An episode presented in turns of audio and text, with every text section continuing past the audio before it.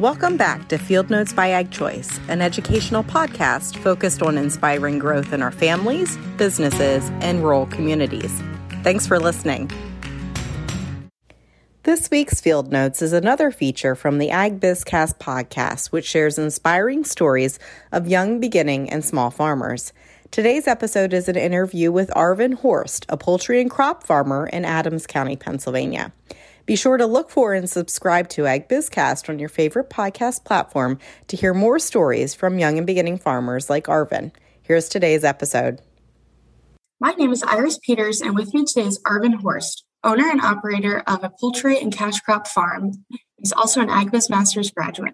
Arvin, thank you for joining me today. Glad to be here. All right, so we'll go ahead and get started with the questions. So, Arvin, can you tell our listeners about your operation, just some history and how you got started with it? I grew up on a farm. I, was born and raised on a farm.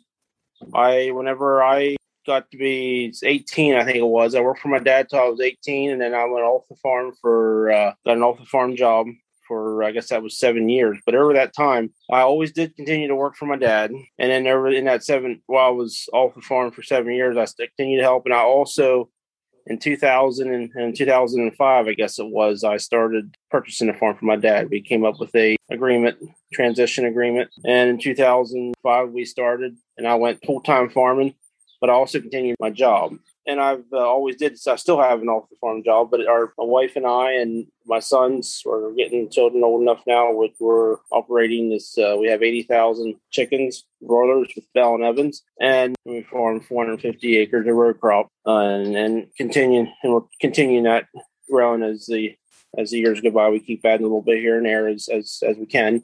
And as the boys get older, so that pretty much gives us a rundown of what we do. Yeah, thank you for sharing. Uh, so, why do you enjoy farming and what inspires you to stay in the business? It's in my blood. I, I love farming. I love working with the plants. I love working with animals. And I think it's a great opportunity to raise a family. We uh, enjoy raising my family on the farm. And, and what inspires me to stay in the business because of my love for it. I just, I just can't, I just can't get away from it. I just, I, love, I just love agriculture. Nice, thank you. So, what was the biggest challenge in transitioning to ownership of the farm? Probably the finances. Purchasing a farm from my dad, he is helping me with that. When we purchased the farm, we also expanded the poultry a little bit to generate a little more income. So we did have did get a commercial loan for that. So yeah, that that's probably the biggest challenges is making sure my uh, getting financing and able to have the cash flow to keep that going. That's that was the biggest challenge I had, and which it all worked fine. There, I, I, had a good experience working with Ag Choice, and uh, yeah, they they helped me get going here, and I appreciate that. Uh, so, what has been your favorite memory from the farm over the past few years? That there, I don't know. I have a lot of, I have a lot of memories. I, I just, I just enjoyed doing it. But probably the biggest, the most memorable memories whenever we went to the to the lawyer's office to do the transition and and sign my name on the farm. That's probably my wife and I's biggest favorite memory is when we farm was actually in our name. Yeah, I'm sure that yeah. was a good feeling. Uh, so, what do you envision for the future of the farm? As far as the future, I have two sons that are coming on here and they are showing an interest in the farm. My desire would be is as they get older, my plan is that they both get an off the farm job for a couple years before they come back and invest in the farm, the family business.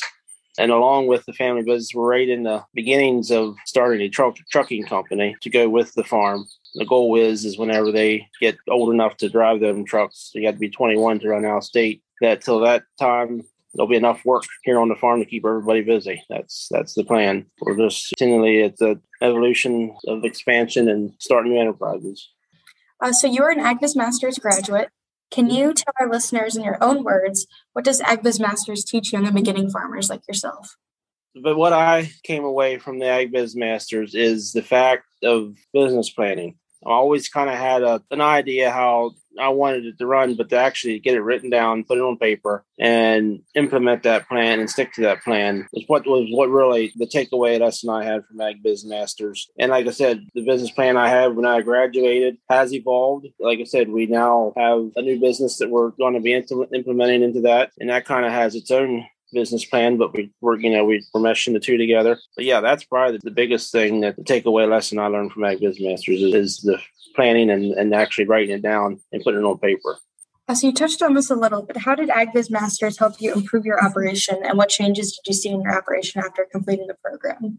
It definitely helped us to figure out our uh, balance sheets, follow our balance sheets through, and probably the, the biggest improvement that I would have in our operation is doing the balance sheet and budgeting and the cash the cash flow aspect of it is where you know the income versus our expenses and getting that all in order so that we don't overspend for the coming year. The first couple years that we were in the business, we weren't doing that, and we definitely streamlined that and got and that really improved our improved our business on that.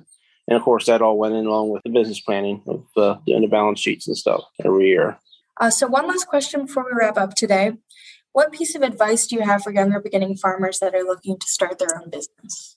The biggest, best advice that I can give any young farmer with the volatility of, of the ag, ag business is to be diversified. Like I mentioned before, I always kept an off farm job. And I recommend any young farmer if they have the capability and they have the time, have some another source of income besides off the farm. And that's one of the reasons why we're we're trying to we're working at starting this trucking business is because that's another source of income that's actually not I mean, yeah, it works with the farm because we use it to haul our grain, but also it's a commercial. It's it, we're getting sources from outside the, the farm side on it, and I, I mean, I can. I mean, a lot of even even on your farm, you can diversify even in your ag business, ag, agribusiness. You know, you don't have to have all corn or soybeans. You can maybe do some produce, or you can do you know have have different have different channels of, of income so you're not have all your eggs in one basket is basically what i'm trying to say mm-hmm. and i feel that for my success that was probably the greatest factor we had another source of income because whenever grain prices went low here the other year that other source of income was very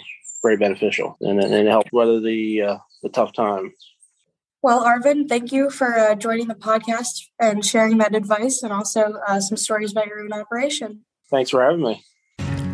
If you enjoyed today's episode, please rate and review, plus subscribe and share it with a friend. As always, you can head over to agchoice.com slash podcasts to view the transcript and listen to other episodes. To catch all the latest from us, follow along on Facebook and Instagram at AgChoice Farm Credit.